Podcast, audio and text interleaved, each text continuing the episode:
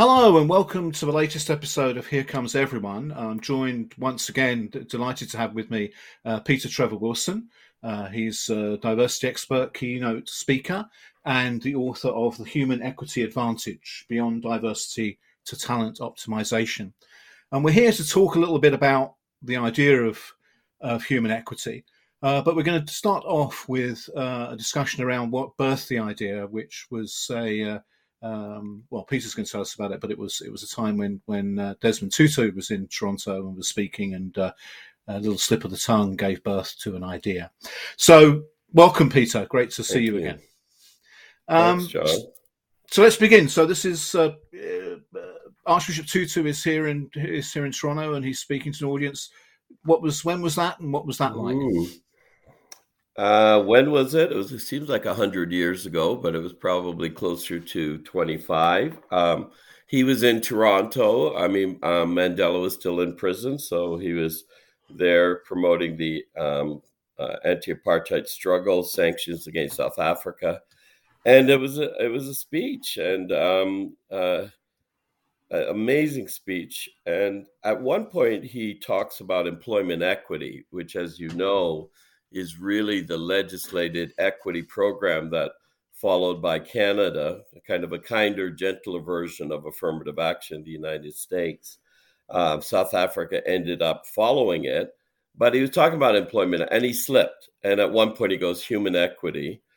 And then he goes, oh, sorry. He goes, um, employment equity. And, and a little voice, I don't know where the little voice came from. Maybe it was undigested cheese. I don't know, but uh, it it was. Um, it says he that's something. He said, "Did you hear what he said? Like that's something. That human equity thing is something, and and you need to follow that." And uh, now the only thing the voice didn't say was, "This is going to take you twenty years." Um, but you follow it, and I did. And John, I started to think about it, like what is what is human equity? I didn't write anything about it until 2005, and I was surprised it was published. And uh, and then we had at least an article, but frankly, I knew nothing about it. And then there was a case study that was done, and human equity showed up uh, in it. And then I, I went to my lawyer and said, I think we should trademark it. And he goes, trademark what? I said, human equity. He goes, you can't trademark human equity. It doesn't mean it. It's like trademarking water because it doesn't mean anything. And I said, well, here's an article. I wrote this article.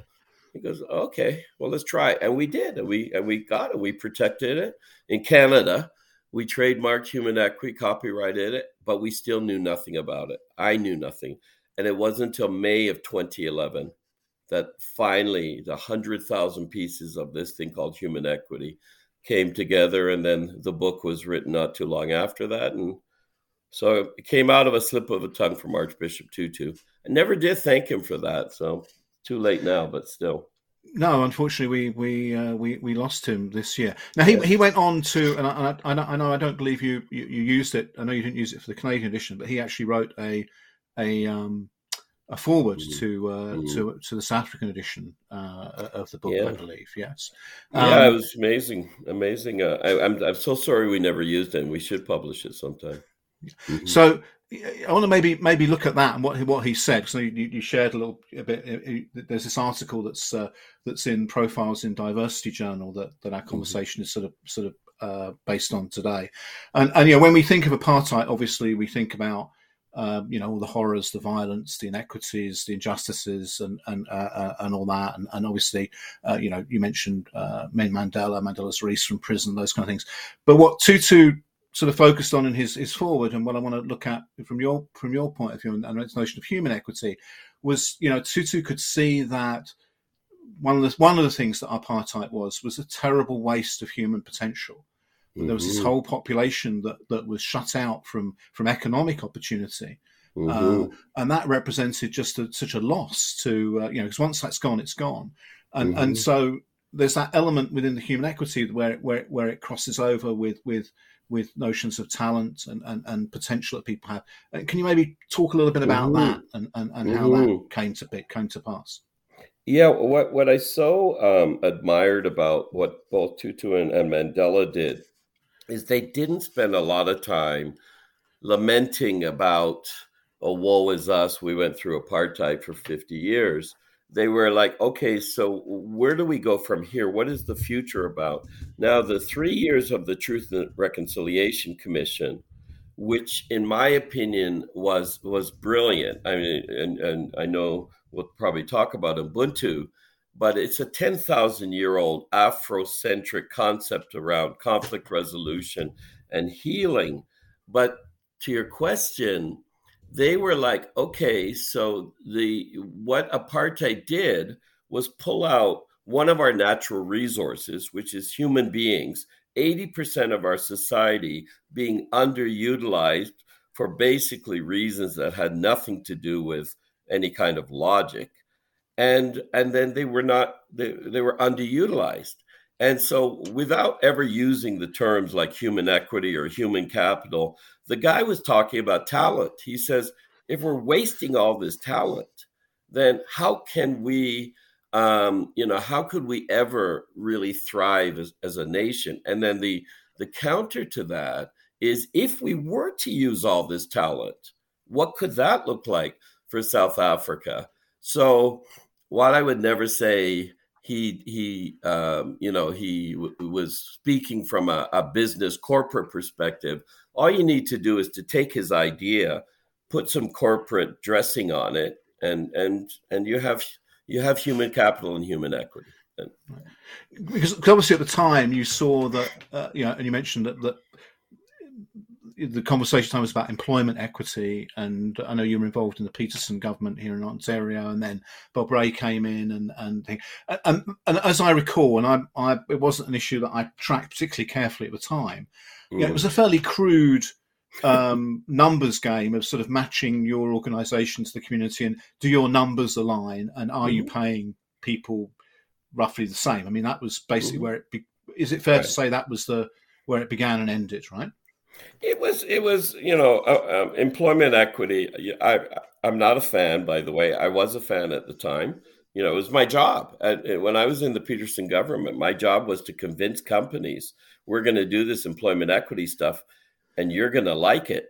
You know, um, and uh, I, I, didn't mind it at the time. Um, it was crude is is a very that's an understatement john uh, it was a very crude and it still is. I mean i often joke employment equity since 1980 or whenever it came in has not created one job for one woman one visible minority one person with just nothing. It's created lots of paper lots of reports lots of you know government stuff but not one job has ever been created by well maybe the employment equity commissioner they got a job out of it. But it's it was in my opinion and and so it still is. Those people that approach this from a legislated equity uh, perspective where do this or else it never worked. And then even litigated equity where you have class action suits um, where multi-million dollars, you think of the Texaco suit, and there are others, multi-billion dollar suits sometimes. Um, and uh, but did it make any difference? Like, did it create change? And I would still argue, and there will be lots of people that would disagree with me, and uh, that it didn't make that much of a difference. And that is a road. I talk about how many roads in this diversity DEI area are dead ends and then there's two or three superhighways and it's like take the superhighways. Don't do don't take the dead ends because they always end up as dead ends. And we know that legislated equity and litigated equity they just don't work and they, they don't they don't work anyways i'm not suggesting there was no value in it. At the very least it, there were some organizations that couldn't even spell the word sexual harassment until employment equity legislation and pay equity legislation. So there was some value in it, but in the idea of changing an organization to allow you to utilize all the talent that's available to you, regardless if that's black talent, white talent, fat talent, gay talent, etc. It, it was not capable of. You, you couldn't get there from there. You couldn't do that with employment equity.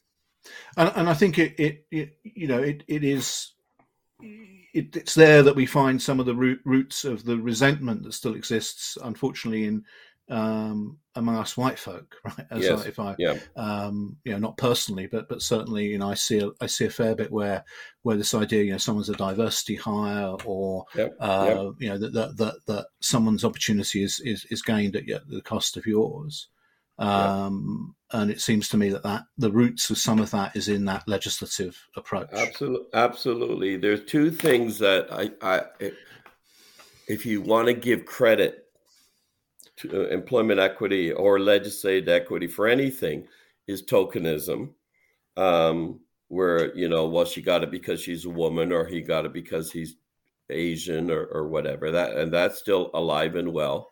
Um, and then what they would call reverse discrimination, and uh, reverse discrimination and and you know for me i i think look discrimination is discrimination reverse or otherwise it's just like it it, it, it the flavor changes you know who's doing the discriminate and who's being discriminated against.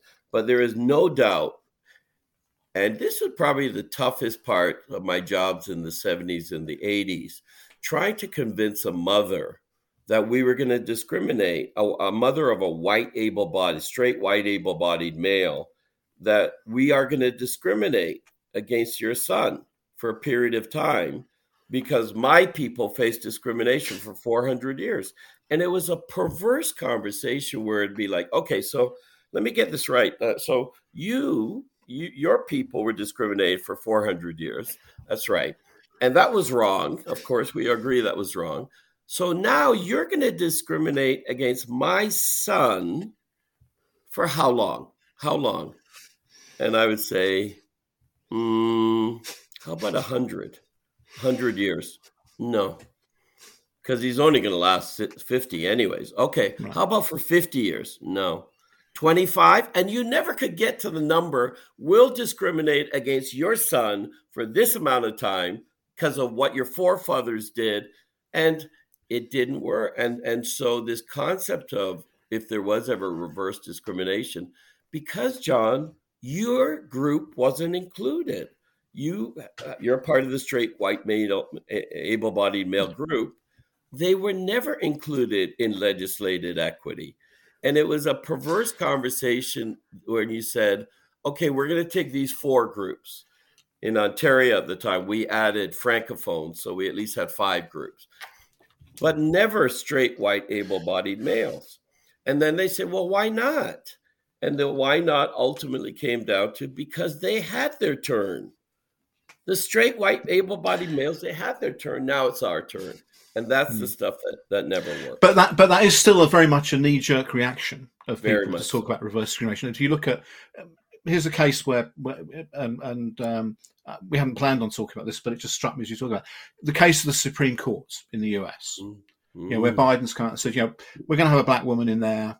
You know, get Yep. get get used to it, basically, because it's it's it. There is a sense of it being a. T- Yeah. um, I don't I don't know if it, it is characterised in the sense of a turn. In fact, I think it's characterised more in a sense.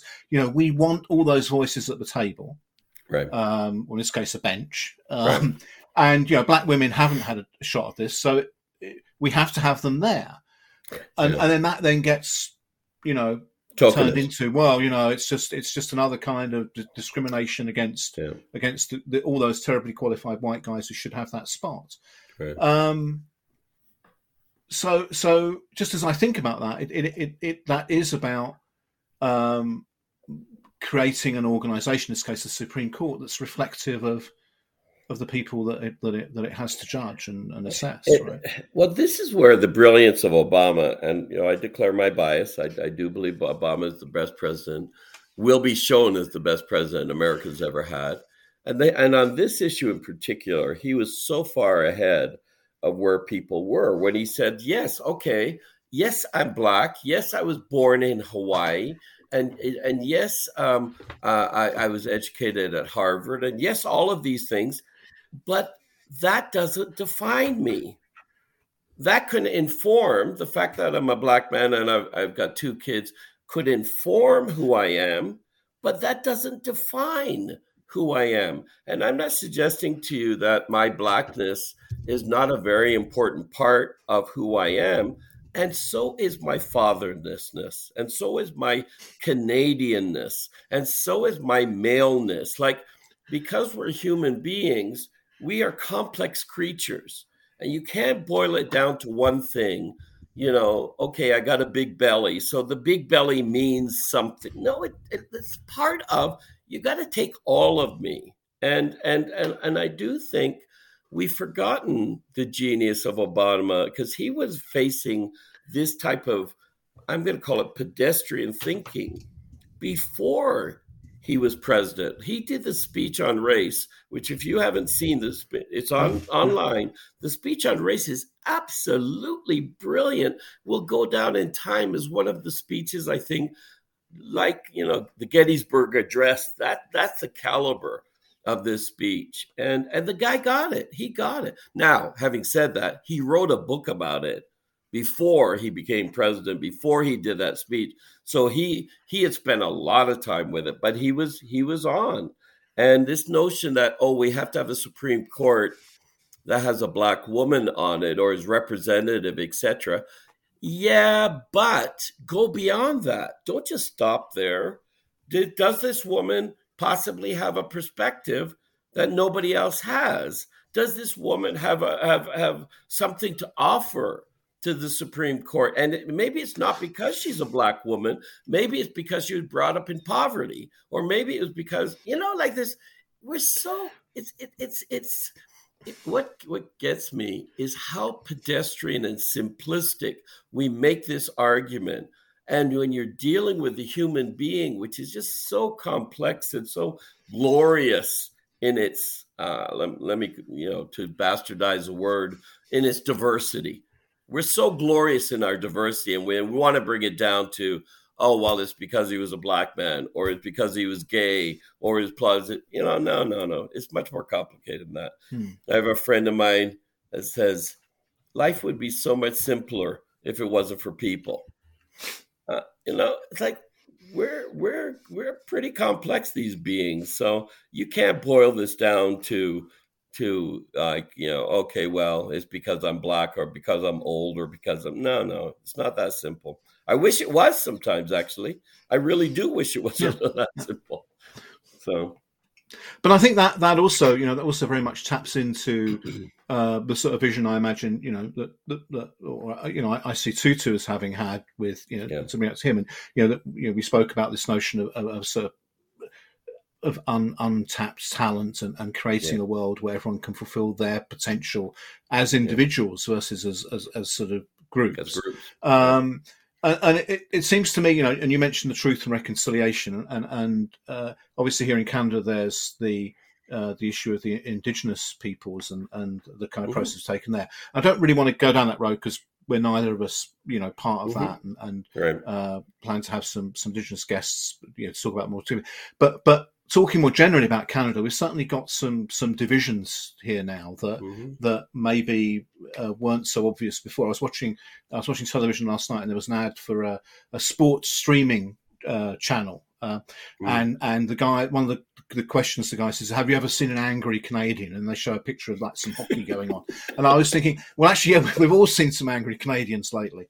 Um, there's a lot of anger and, and, division out there now, and yeah, yeah, how, yeah. how does how does the world of mm. sort of human equity in workplaces mm. relate and, and, and the sort of inspiration Tutu and you mentioned mm. Obama? How does that feed into a broader view of of how we mm. sort of navigate some of the mm. challenges that we face as a society? Hmm. That's a great question. That was a big question. I, no, it's a great question. Um, that's that's one of two and a half hours over beer question. But um, you know, off the top of my head, I think um, I think it goes back to what both Tutu and Mandela were. were they they say you get you, we have to get to the human element of it rather than the political element of it or the topical element of it. You know, I watched the stuff that happened in in Ottawa the other day with the truckers. I'm still not quite sure what the issue is about. My I would put money that the issue is more about politics you know, the fact that a lot of Trump's money wound up in that $10 million coffer has me say that, you know, um, this may not be an issue around human rights or, or, but I don't, I, I don't really know. But what I, I, I think to answer your question, you have to get back to the, the human element of it. What does this have to do with us as people? And as you know, um, in this polarized society, and I'm going to include Canada and North America together because I think that they influenced us, the polarization really takes away a lot of the logic. It's like, okay, well, you're on the right, so I can't listen to you, and I'm on the left, so this is the news I have to listen to. And it, it, we don't get to the heart of, of the matter. I think what human equity does, and what what you know the folks that embrace human equity it's it's a relatively simple concept. I mean it's it's relatively you know the notion of let's maximize on the talent of everybody that's available it's hard to argue with that.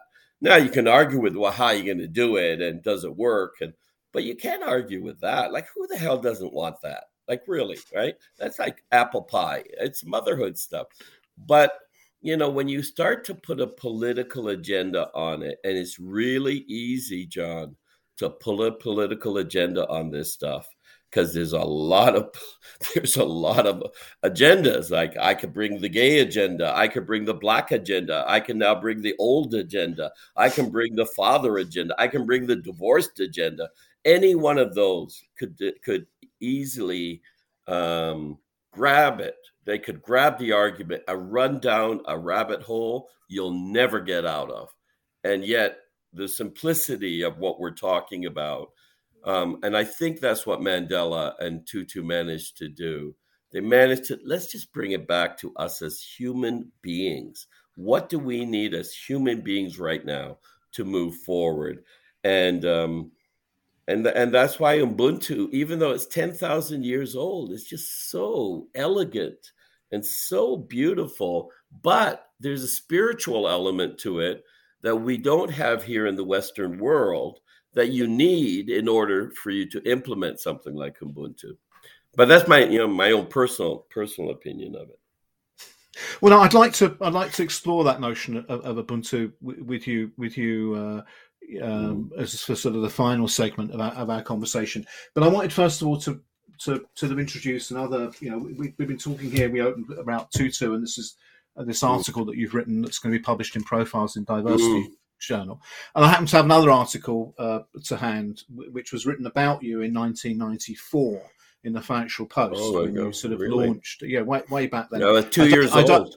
I dug, I dug deep into the archive. A, very young looking uh, then yes. Trevor Wilson. On, no, on no white hair, no white hair at all, no white hair, and um, and it, probably about 150 pounds, by the way.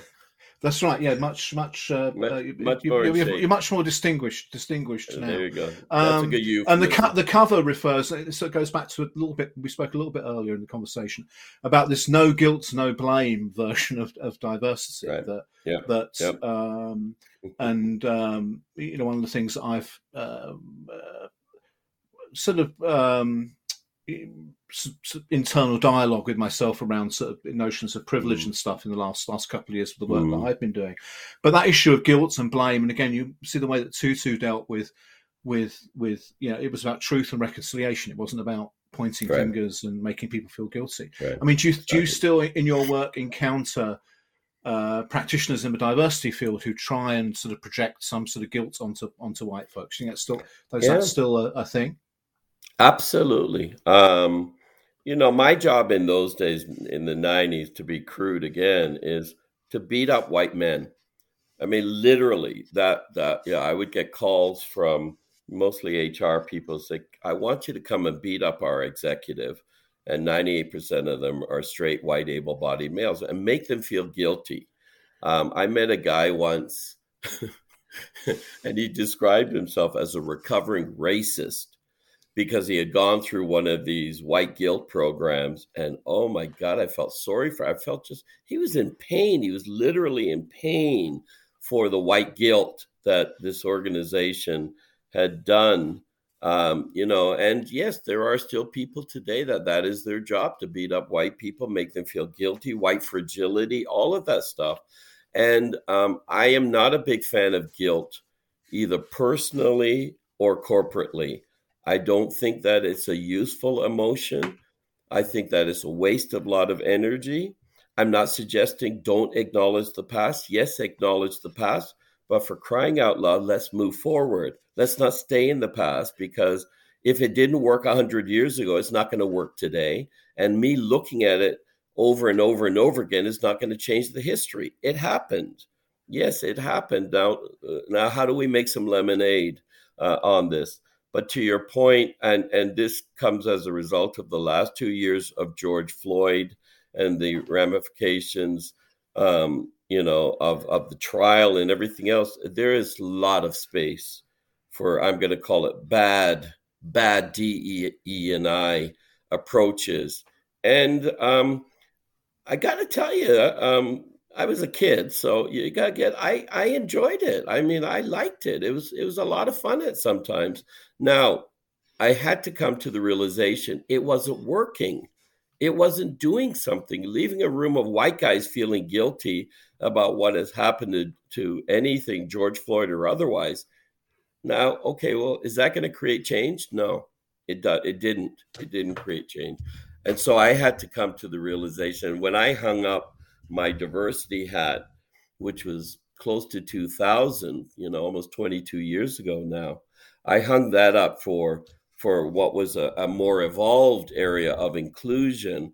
And, and you've heard me talk about Dr. Janet Smith, who is still alive, John. I mean, she's still she's in in, in her 90s in, in retirement in BC, like a, a Mandela, way, way beyond where the world was thinking on this. In 1990, said, no, no, no, it's not about this diversity stuff. It's about it's about including people. And it's not about doing it for an entire group. It's about doing it for individuals. That was the epiphany thinking um, that allowed me to access where human equity um, eventually went to. But to your question, absolutely. There's there's a lot of it going on. There will be a lot of it going on. I'm not a fan. It, it's, maybe it's better than doing nothing, but sometimes it's not better than doing nothing because sometimes you have to rescue these people from their guilt because they don't know what to do. It's like this anti-bias, um, sorry, uh, unconscious bias. You know, Banaji and, and some of the um, some of the uh, inventors of unconscious bias will tell you there's nothing you can do about it. It's part of your hardware. You and every other human being has this thing called unconscious bias, but I don't want it. Too bad you don't want it. That's the way it is. So what can I do about it? Nothing. And it's like that's a very frustrating conversation. There is, there is a. You mentioned with, with Chance with this idea of, uh, you know, and again, focus in your work on sort of individuals and, and, individual potential and seeing people as individuals, there is nevertheless a tension between that and, and group things. And I, am going to try and sort of unpack that a little bit through a discussion about okay. Ubuntu uh, uh, uh, uh yes. to sort of close our conversation. And I think everyone's familiar with that. What is it? And I have no it's often quoted as an African proverb. I'm not sure if it's actually true. I'm not quite sure what they mean by sure. African proverb because you know, Africa, Africa's, Africa's you know, a big place. It's a big place with a lot of different countries and and, and etc. So you know this idea. You know, if you want to travel fast, travel alone. If you want to travel far, yeah. go in a group. Go in a group. But but, but I don't. That's not, and that seems to be reflected in, in part in in in yeah. what I saw recently, which was a definition or, or sort of a, trying to get understand Ubuntu, which was the contrast between the sort of West, you know, I think, therefore I am, mm. sort of Descartesian, mm. sort of fundamental way we think, versus this Ubuntu sense, and, and, tell me if I'm wrong, I am because we are. Yeah. Right? Yeah. So how does that mm. how does that play out in in it, in the world we're in now? Hmm. I think you know now, Ubuntu, we simplify Ubuntu, especially here in the West. It's a profound yes. and, and deeply, in my opinion, uh, it's a genius concept from, you know, again, 10,000 years ago. The indigenous communities here have access to it through their healing circles. The piece of it that distinguishes Ubuntu, and maybe this is where I think the group part of it comes in Ubuntu is based on the concept that we are human beings. We are fallible creatures. We will screw up. I promise you, if you have children, they will screw up. So it comes from that as these fragile beings, we're going to screw up. So if we screw up, there needs to be forgiveness. And and and so the heart of um, of Ubuntu is if you tell me what you do, because the you know the Truth and Reconciliation, not the Canadian version, and we can talk about that some other time. Um, my beef with the Truth and Reconciliation Commission, it only happened between on on the side of the indigenous. You know, the the so-called European community was not involved with it, and you're right.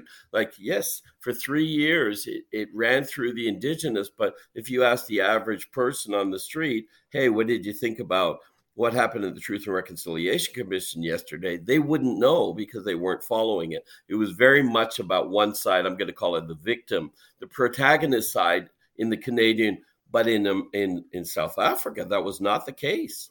It was the protagonist community as well as the so-called, if you will, victim community, whatever you want yeah. to call it, and and it was it was if you read tutu's book no future without forgiveness he talks about how friggin painful it was to hear some of these things man's inhumanity against man how you know how these police officers would go and they'd grab people and they beat them up and they would kill them and you know uh, you, you, you, you know there's there, it's it was awful. It was awful. Now forgiveness. And wow that forgiveness stuff when you dig into it, um, it ain't easy. It's a simple concept, but it's not. It's not. And I remember John in 1990s when I was there for the first time. No, early 2000s. Sorry, it was towards the end of the Truth and Reconciliation Commission, and I thought we would never have the balls to do this in North America. We do not have the guts to do this. Um, our legal system conflict resolution system, which is based on an eye for an eye, a tooth for a tooth, could never get to the brilliance of this notion that we have to forgive when we screw up. And when will we screw up? Always. We will always screw up. Why? Because we're human beings. And that's just part of this entity. We're going to screw up. We can't even do it in divorce, right? You know, I don't want to go down yeah. that road. No, no, let's not go down that road. No. but forgiveness, if forgiveness yes. was really part of our system, if you will, most divorces wouldn't actually happen, right? Uh, but as you know, the, the way that the system is set up, it's not to have forgiveness. It's about conflict, and I got to get my piece and pound of flesh and all that. Anyways, I, I can only encourage you if you if you look at Ubuntu, don't deal with the superficial. Double click. There's a there's a um Ubuntu. Uh, I mean, Tutu probably does the best job of explaining it. I think it's in the second or third chapter of his book that he talks about from um, national amnesia to uh, what's it called? Anyways, national amnesia is in the title of it. I think it's the second chapter and he says we went through all of the options of what do we do to heal from this awful evil called apartheid. And they can, and Ubuntu was the one that won. And with the way he describes it there, you will get it. You will get that this is not ordinary stuff. And I thought that it was so extraordinary that we in North America would never have the guts to do it. And we've tried it. It's, it's great to now see that we're even trying it even though we're trying it at the 10% level instead of the you know the 80 90% level. So that, that's kind of how i see it. So it's true that to err is human and to forgive divine. That's sort of i think uh, I, I, I uh, whoever said that well no it was kudos. Uh, it, who knows? It's, it's uh, i remember it from when i when, when, when, when i was a kid well, yeah. I, I think with that we'll, we'll we'll we'll wrap up. We have to, I think, revisit the. I'll go away and read uh, read the Tutu book. Yeah, and we'll have a more in depth conversation on Ubuntu in a future episode. I, yeah. I, think that would be be very useful, um, especially in the to. time that, that that we're in now. So Thank you very much, Peter. It's always great to, to have you have you on on on the show. And just a reminder, there is that article. It's in the Profiles in Diversity Journal. Uh, it's coming out shortly. Um, right. Recorded towards the end of February. Uh, just a very brief article about the origins of uh, of human equity and your your right. encounter with you refer to him as the arch in here yes right? the arch so, yes the arch. Um, and just one thing john um, one of the things an idea that's come up that we are actively considering is actually to do a study on the book on on on uh, uh, on the human equity advantage you know just just get a bunch of people and and you know uh, uh put it on and just take chapter by chapter and kind of dig the hundredth uh, 100,000 pieces that created human equity because it took 20 years to develop. That doesn't mean it takes 20 years, hopefully, to learn it. Um, so, uh, so that, that's uh, stay tuned for that. No, I, I, certainly think it's a you know it's an idea whose whose time has, has come for sure for sure. I look forward to that. So uh, take care and, and, thank you once again for for joining us Perfect. for an episode of Here Comes Everyone. Thanks a lot. Thanks, thanks, John. Bye. Thank you.